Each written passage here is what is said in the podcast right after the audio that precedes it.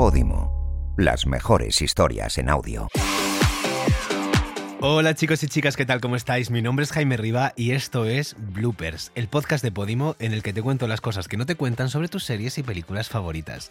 Y es que como siempre os digo, todo lo que veo, cualquier serie, cualquier película, voy corriendo a Google y busco todas las curiosidades. Y podemos decir que nos encontramos perfectamente en un momento maravilloso para el cine, porque hemos tenido un año impresionante, tanto a nivel nacional como a nivel internacional. Hemos tenido películas que me hacen sentir tan orgulloso de mis compañeros, películas como Cinco Lobitos, Asbestas, Modelo 77, eh, y también, bueno, a nivel internacional, como os digo, como El Triángulo de la Tristeza, The Whale, etc. Y en este tiempo he podido ir un poquito más al cine porque sí, chicos, hay que ir al cine. Eh, en ciudades como Madrid ya hay dos días del espectador, los lunes y los miércoles, y cuestan 5 euritos, 4 euros y medio. Ya no hay excusas para ir al cine, para decir que el cine es caro. Pero no les regañes. Así que he aprovechado para ponerme al día de películas de los Oscar, películas maravillosas, entre las que he visto pues, pues películas como El Triángulo de la Tristeza o The Fablemans, que es la nueva de Steven Spielberg. Pero si tengo que destacar alguna, esa es Tar, interpretada por nuestra querida Kate Blanchett la cual apoyamos desde este humilde podcast y la queremos y la amamos. Por si no lo sabéis, eh, Tar retrata muy bien, de manera muy fiel, a la directora de orquesta femenina llamada Tar y lo que podía haberse quedado en una simple película para ensalzar la figura de esta mujer desde un punto de vista mm, eh, feminista de una figura femenina se convierte en lo que viene siendo el mundo del poder, el mundo de cómo este poder corrompe a cualquier persona independientemente del género. Cómo llegar al poder y obtenerlo para convertirnos en personas completamente alejadas de la realidad, desvirtuadas y sobre todo cómo hacernos cómo hacer uso de ese poder.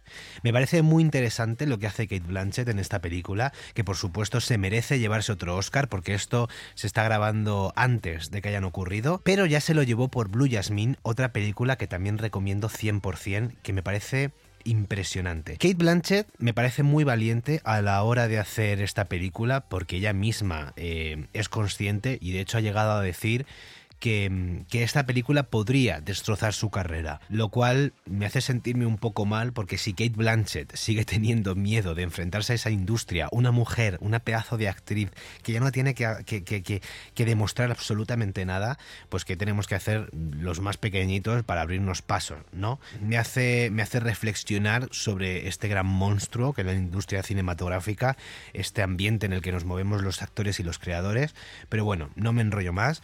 Como resumen, chicos, chicas, eh, ir al cine, por favor. Es uno de los mayores placeres que vais a obtener. Y a ver si así podemos recuperar poco a poco ese público que se ha ido perdiendo o que ha perdido la costumbre de ir al cine eh, tras la pandemia, que es muy importante. No olvidemos, lo estoy diciendo últimamente en muchos capítulos, que el cine es aquello que nos define como personas y como cultura y como nación. Y después de esta, de esta pequeña regañina, que os digo que de verdad no iba con ningún tipo de intención, simplemente era un recordatorio, vamos a empezar con las curiosidades del programa de hoy. Y es que verdaderamente me estoy dando cuenta de que soy una persona completamente trastornada, fanática de series y películas que, como digo, me han acompañado absolutamente toda mi vida. Y el otro día me desperté por la mañana y se me había olvidado completamente que en el Paseo de la Fama de Hollywood le habían otorgado una estrella a Courtney Cox. Todos, absolutamente todos y todas conocemos a Courtney Cox. Eh, a lo mejor no os suena por el nombre y no sabéis quién es, pero si os digo una simple palabra, Friends, o Mónica eh, automáticamente sabéis quién es, Mónica de Friends, un personaje completamente mítico y con una larguísima carrera como actriz. Yo la conozco más por Scream. Pero básicamente la gran mayoría de la sociedad la conocemos por la serie Friends, que fue un pelotazo. El caso es que el otro día me desperté, no me acordaba de que le daban la estrella en el Paseo de la Fama y cuando me levanté y cogí el móvil, vi mis redes sociales llenas, y cuando digo llenas son llenas, con, fotos, diferentes fotos de las tres actrices de Friends, porque aunque le daban la estrella a Courtney Cox, sus dos compañeras, Jennifer Aniston y Lisa Kudrow, la acompañaban. Las tres actrices eh, acompañaban a Courtney Cox para recibir esta estrella, este, este gran honor, y por supuesto las imágenes se hicieron virales, porque al final esas tres actrices tienen una amistad que trasciende de incluso la que tenían sus personajes, es decir, que traspasa las pantallas. Y ellas son, a pesar de lo mucho que se ha dicho, son muy, muy amigas en la vida real. ¡Qué bonito! Creo que voy a llorar. Y a mí esto me emocionó muchísimo porque como digo, mm, al final la industria es un, es un lugar un poco hostil a veces, pero la verdadera industria es esto, es hacer piña, es apoyarse entre compañeros, es el sentirse orgulloso de tus compañeros y compañeras cuando consiguen logros, porque todos sabemos lo difícil que es esto, el difícil camino del actor y de la actriz, y que menos que estar al lado de los que, de los que, de las personas con las que trabajamos. Pero además de también me recordó que no había hecho ningún capítulo de Friends, de curiosidades de Friends, y si bien es cierto que, que, Aquí no hay quien viva, ya hice un capítulo de Aquí no hay quien viva, es la primera serie a la que me enganché, podemos decir que Friends es la serie que me consolidó como consumidor de ficción y que me demostró que efectivamente se puede viajar a través de una serie. Así que el capítulo de hoy, por supuesto, se lo dedico a, quizá una de las series que más me ha hecho reír, o sea, que, se ha incrustado ahí en el inconsciente colectivo de todo el mundo. Coge tus palomitas, que empezamos. Bloopers, el podcast con el que te dan ganas de actuar. Y antes de empezar con las curiosidades, tengo que contaros que verdaderamente no me acuerdo de cuándo me puse con esta locura de tener el móvil en la mano o de irme a buscar las curiosidades de las series y las películas, pero sí recuerdo años atrás, muchos años atrás, buscar las curiosidades de Friends y de hecho al volver a documentarme para este capítulo prácticamente me acordaba de todas. También recordaros que en HBO hay un especial donde todos los actores y parte del equipo de Friends se reúnen 20 años después y cuentan algunas de estas curiosidades y otras que yo sinceramente no tenía ni idea porque eran mucho más personales de ellos. Y no es que hablen directamente de curiosidades en este especial, sino que al final ah, dicen frases que para ellos son completamente cotidianas, pero que se puede intuir cómo trabajaban, como por ejemplo, hay un momento en el que el, actor Matt LeBlanc, que es el que interpretaba a Joey Triviani, dice que, que, todavía se pueden ver en la mesa del piso de Mónica y Rachel algunas de las frases escritas que escribía Courtney Cox. Los actores es que no os aprendéis ni el texto. Una de las preguntas que a mí más me hacen como actor en, los, eh, en cualquier sitio es cómo somos capaces de aprendernos los textos. Y yo siempre digo que no solamente hay que aprenderse el texto, sino además hay que entenderlo y que encima hay que aprendérselo muchas veces exactamente idéntico a cómo lo pone en el guion. Es cierto que depende del proyecto, hay directores y guionistas que te permiten variar el texto, pero al final hay un trabajo detrás de mucha gente que dedica horas para ver cómo exactamente va a estar escrito el texto y que esté impecable. Entonces es normal que a los actores en las series se nos pida que el texto sea idéntico a cómo lo pone en el papel. Pero claro, grabamos muchísimas horas seguidas y nos obligan a aprendernos este texto de forma muy rápida. Entonces, en el caso de los chicos y las chicas de Friends, ellos mismos escribían sus frases, las frases que, les costaba aprenderse, encima de las mesas para poder leerlas durante la grabación. Y no me parece ninguna locura porque he leído que tardaban solo 5 horas en grabar un capítulo. A las personas que no os dediquéis al mundo del cine, esto os puede parecer muchísimo tiempo, pero es muy poco. Para que os hagáis una idea, un capítulo de normal se tarda en grabar entre 2 o tres días un capítulo de 20-30 minutos de duración como los que duraba eh, Friends.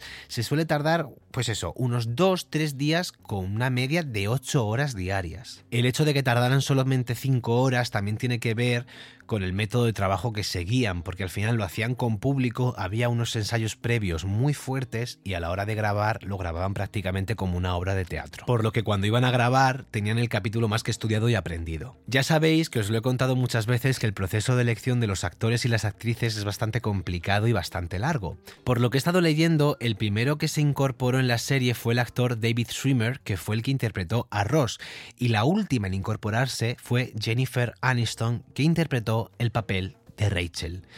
Esto tiene sentido porque creo recordar, estuve leyendo hace tiempo, que el papel de Rachel se lo ofrecieron a Courtney Cox, pero la actriz no quería. La actriz quería interpretar al papel de Mónica y al final convenció a los, a los productores tras hacer una prueba impecable. Lo que ocurría es que los creadores no sabían por qué Courtney Cox quería interpretar a Mónica porque los propios productores decían que era el personaje menos gracioso de todos y no consideraban que se fuera a quedar como un personaje principal. De hecho, decían que Mónica iba a ser más bien un personaje secundario. Pero según fueron avanzando los rodajes, creo que fue en el primer episodio de Acción de Gracias, los productores se dieron cuenta de lo gracioso que era este personaje. Y es que sinceramente para mí, a día de hoy, como tal, eh, el personaje de Mónica sigue siendo uno de los mejores de la serie, uno de mis favoritos, pero bueno, como digo, esto es más mi opinión personal. Por otro lado, Lisa Kudrow no era ni de lejos la primera opción para interpretar a Phoebe Buffet, ya que el personaje se lo ofrecieron primero a Ellen DeGeneres. Lo que ocurrió fue que ella al final acabó rechazándolo porque creía que el personaje no iba a tener ningún tipo de, de, repercusión. Y por otro lado, Matt LeBlanc, actor que interpretó, como ya he dicho, a Joey Tribbiani, llegó a confesar años después que necesitaba realmente el trabajo. Para que os hagáis una idea de cuánto lo necesitaba, llegó a contar en un programa que le iba tan mal antes de empezar la serie que al cobrar el primer sueldo por el primer capítulo de la serie, lo primero que hizo fue a comprarse una cena caliente porque llevaba muchísimo tiempo sin hacerlo. Y así se construyó y se configuró uno de los elencos más importantes de la televisión internacional, pero también, como he dicho, empezó una gran amistad porque todos ellos, los seis, empezaron a ser muy, muy, muy, muy amigos, tanto que de hecho a día de hoy, veintitantos años después, siguen quedando pues para comer y cenar mm, prácticamente cada semana. Y esto me llena de alegría porque durante años se llegó a decir en, toda la prensa muchísimas cosas sobre lo mal que se llevaban, sobre lo que se odiaban y, y que todo lo demás, que esa amistad era fachada. Es que de hecho recuerdo leer pues con 17, 16 años una revista de esas de cotilleo española, que no voy a decir el nombre, cosas horribles sobre ellos que yo a día de hoy me pongo a pensar, digo, pero ¿qué sabría esta, esta revista de cotillo española sobre la relación de los actores? Pero bueno, vamos a cambiar de tema. El caso es que ellos son muy, muy, muy amigos y Jennifer Aniston llegó a contar que durante 10 años que duró el rodaje de la serie, las chicas comían siempre juntas y comían siempre lo mismo. Jennifer Aniston contó que de los primeros días del rodaje ella se llevó como una ensalada de garbanzos que llevaba un montón de cosas, verduras judías, pavo, queso y tal, y que esto se convirtió como una especie de ritual donde las chicas decidieron todos los días comer esta ensalada de garbanzos. De hecho, los seis actores se llevaban tan bien que antes de cada rodaje todos se reunían en una sala donde no dejaban que entrara absolutamente nadie. Y al empezar la serie, los seis actores negociaron juntos lo que iban a cobrar por capítulo para que no existiera como esta desigualdad en los sueldos. Y hablando de lo que cobraban por capítulo, eh, esto es muy fuerte. En los capítulos de la primera temporada cobraban 22 mil dólares por capítulo, que ya estaba bien. Pero es que en la última temporada, en la temporada 10, llegaron a cobrar un millón de dólares por capítulo. Es decir, que la temporada 10 tenía 24 capítulos y que cada actor se embolsó 24 millones de dólares solo por esa temporada. Vamos, que no está nada mal. Y es que todo el mundo quería salir en Friends. Esta serie fue tan importante que absolutamente todos los actores y actrices de Hollywood querían salir allí, no solamente por el sueldo en sí, sino por la exposición y el, reconocimiento que era brutal. Friends se convirtió en una de las series más vistas de la televisión y más vistas en todo el mundo. Por ello, actores como por ejemplo Bruce Willis o Winona Ryder, o Julia Roberts, o Reese Witherspoon, o Brad Pitt hicieron cameos dentro de la serie. Que por cierto, si no lo sabéis, Jennifer Aniston y Reese Witherspoon son a día de hoy también íntimas amigas y se conocieron en la serie haciendo de hermanas. Y ahora vamos a dejar a los actores un poco de lado para hablar efectivamente del set de grabación, porque los pisos, el Central Perk, que era la cafetería donde se reunían para tomar café, se han convertido también en otro icono de la televisión.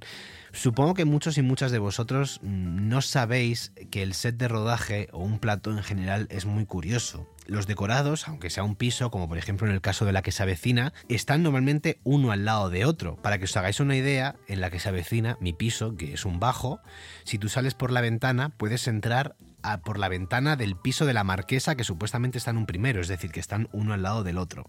Por lo que tengo entendido, si tú salías por una de las habitaciones del piso de los chicos aparecías en el Central Perk o algo así, es decir, que era todo un poquito bastante loco. De hecho, si buscáis en internet fotografías sobre el set de rodaje de Friends, lo podréis encontrar y lo podréis ver un poquito todo más claro. Pues resulta que este set de grabación tiene muchísimas curiosidades, como por ejemplo lo de las frases en las mesas, ¿no? Como ya he dicho al principio. En el caso del Central Perk, que como ya he comentado era esta cafetería mítica, donde tomaban café, resulta que siempre tomaban café real. En cada escena los actores decían que preferían tomar café pues por si se veía que fuera un poco todo más cotidiano y más normal. Lo que hacía que de forma real los actores se pusieran bastante nerviosos cuando tenían que rodar en esta cafetería. Además, en la pared de fondo del Central Perk había unos cuadros y he estado leyendo, resulta que es verdad, lo podéis comprobar sobre todo a partir de la tercera temporada, que estos cuadros se cambiaban cada tres capítulos, que en realidad era un cambio prácticamente imperceptible, pero que genera este tipo de curiosidades. Y en el caso del famoso sofá de la cafetería donde se sentaban los actores, esto es bastante conocido pero aún así lo cuento, este sofá fue encontrado abandonado en los almacenes de la Warner Bros. Además, la primera temporada de Friends no se sabía si iba a funcionar la serie bien y el presupuesto para crear estos sets de grabación era bastante bajo. En el caso del Central Perk, lo que se veía por las ventanas no eran exteriores reales, sino que eran pantallas impresas y se podía notar que esto era un poco falso. Entonces lo que decidieron hacer era difuminar un poquito las ventanas o, en algún caso, poner alguna planta en medio para que no se notara mucho. Y si, por ejemplo, hablamos de las curiosidades de los pisos, que tenemos que contar que mm, había muchos pisos, pero se centraba la trama sobre todo en el de Mónica y Rachel y en el de Joey Chandler, pues estos pisos tuvieron que cambiar la numeración de sus puertas. Al principio no se pensó mucho y se les puso unos números aleatorios, pero según avanzó la trama, efectivamente sobreentendemos que los pisos estaban en una tercera o una cuarta planta, así que tuvieron que cambiar el número de los pisos para que esto coincidiera. Y esta curiosidad me encanta y es que el frigorífico del piso de Mónica funcionaba de verdad. Dentro había un montón de latas y refrescos para que el equipo pudiera beber durante el rodaje. Y ya para terminar no puedo pasar por alto el detalle del perro de porcelana y es que en Friends hay muchísimos objetos que son icónicos y que son muy graciosos como por ejemplo los pantalones de cuero de Ross. Y uno de estos objetos es el perro de porcelana que creo recordar que tenía Joey, Joey Triviani, que se lo compraba a él, pero es que resulta que este perro de porcelana era de verdad de Jennifer Aniston, de la, de la actriz que hacía de Rachel. Se ve que ella no lo quería y se lo cedió a la productora para que lo incluyera en la serie y al final se ha convertido en uno de los gags más importantes de, de toda la serie de Friends. Y hasta aquí las curiosidades de esta serie que ya os digo que no puedo terminar la temporada sin hablar de ella porque para mí de verdad es una de las series que puedo revisitar una y otra y otra y otra vez. No voy a decir que la veáis porque es que seguro que ya la habéis visto y seguro que la seguís viendo como yo que me la pongo de fondo es cierto, vuelvo a decir, que ha envejecido algunas cosas mal, pero bueno, al final las series que han pasado 20 años, pues está bien revisitarlas y ver todo lo que se ha avanzado y aún así era muy avanzada para su tiempo y sigue siendo una joya televisiva. Si tengo que destacar algo de Friends, claramente los capítulos del Día de Acción de Gracias, que es que yo me meo y, y he estado leyendo que efectivamente hay uno por temporada, menos en la temporada 2 que no hay. Y no quiero terminar el capítulo sin daros las gracias, de verdad. Muchas gracias por estar ahí, por escucharme. Ya sabéis que podéis ir a mis redes sociales, que son arroba Jaime Ribafer, decirme qué os ha parecido, compartid el podcast, seguidme y nada, que nos vemos en el próximo capítulo. Prometo hacerlo mejor. Soy Jaime Riba y esto es Bloopers.